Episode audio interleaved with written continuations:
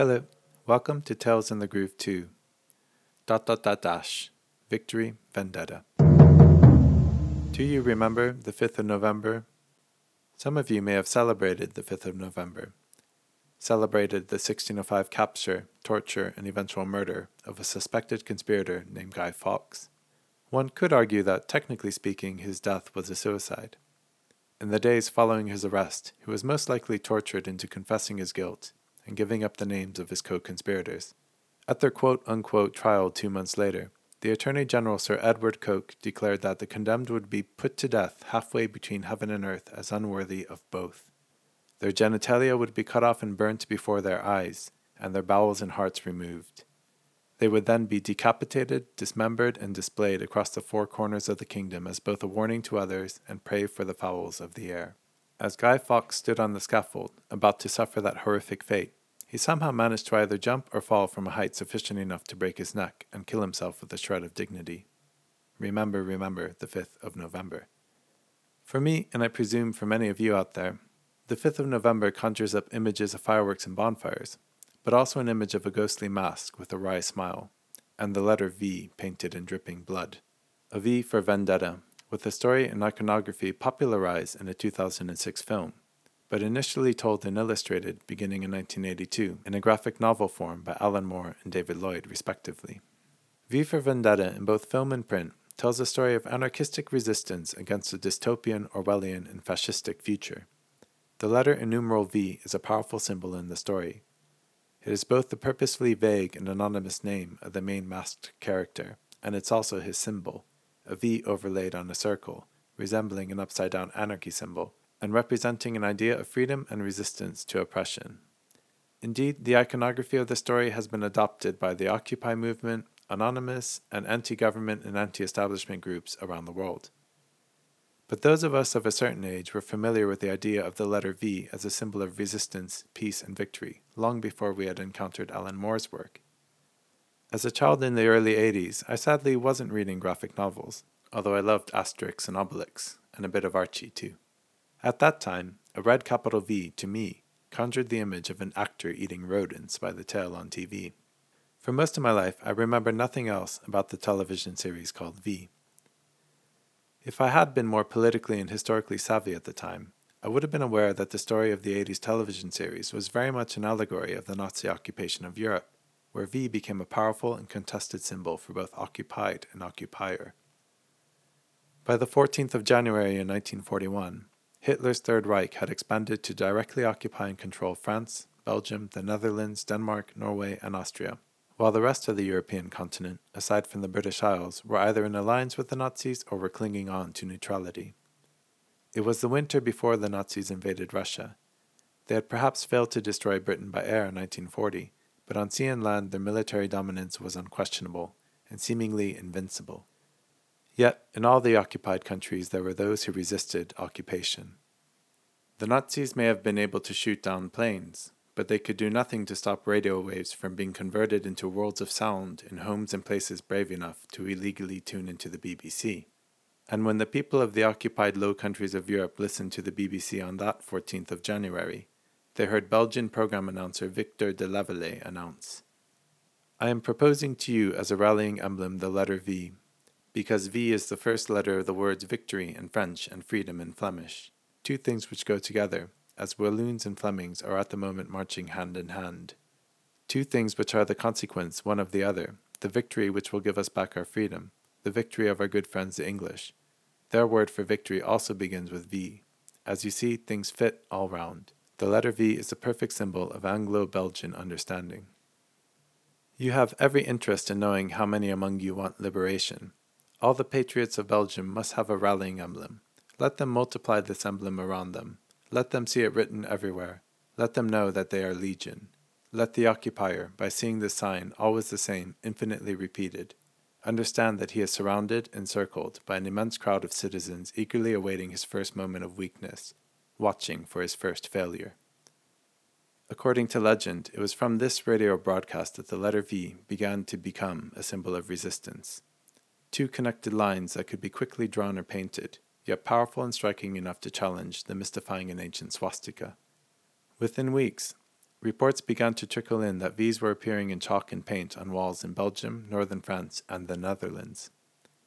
Stories also began to fill the airwaves of people using a hand gesture of two fingers spread in a V shape to represent the symbol. Over the next few months, a 36-year-old BBC news editor and announcer named Douglas Ritchie, known during the war years as Colonel Britton, began reporting and advocating the use of the symbol and gesture as signs of defiance and solidarity. He also added a musical element to the symbol. In Morse code, V is represented by ... He encouraged his listeners in Britain and in occupied Europe to hum it, clap it, whistle it, sing it, and sound the rhythm in whatever way they could. School teachers could clap the rhythm with their students, blacksmiths could rap it out on their anvils, and trains could blare it out with their horns. Douglas Ritchie is also often given the credit for recognizing that Beethoven's Fifth Symphony, and other numerals, his Symphony V, opens with this very rhythm.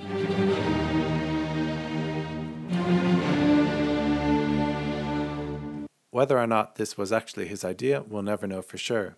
In a time when the sounds of the Morse alphabet were much more familiar, it may have been common knowledge. Any way you look at it, they were four of the most famous notes in the history of Western music, and furthermore many at the time, as well as now, believed that they represented fate knocking at the door.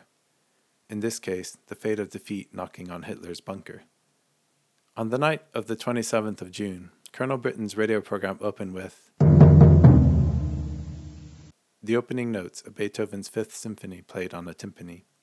That opening subsequently became the station identification sound for all of the BBC's European services throughout the war. It might seem odd at first that Beethoven's music, the work of a German master, became a symbol of resistance against a German empire, but the more you think about it, the more it begins to make perfect sense. Unlike, say, certain other notable German composers, sorry, I had something in my throat there, Beethoven and his music and words, if not necessarily his personal relations, always defended and represented a spirit of universal love, brotherhood, and egalitarianism. In fact, if you look up any major key Bob Marley song lyrics in German, as you do, well, it's pretty much a Beethoven libretto. Lasst uns zusammenkommen und uns gut fühlen. Ich flehe die Menschheit an, eine Liebe.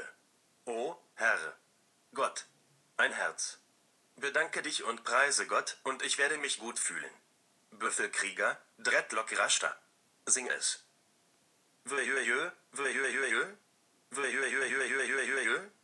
Etc.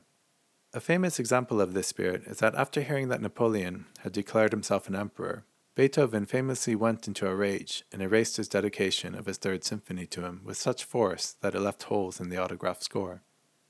Appropriating Beethoven for the Allied cause sent a message to all of Europe, and perhaps especially to Germans, that the fight was not against the German people per se, but rather the Nazi regime and ideology, an ideology that threatened to stomp underfoot the freedom and personal dignity that some of the greatest Germans had also once lived and died for.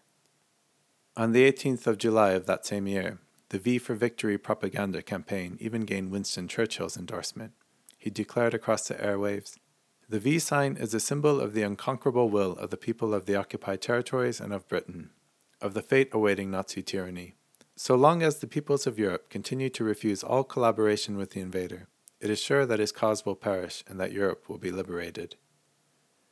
Following this broadcast, he began posing for pictures with his hands making the famous V for Victory gesture.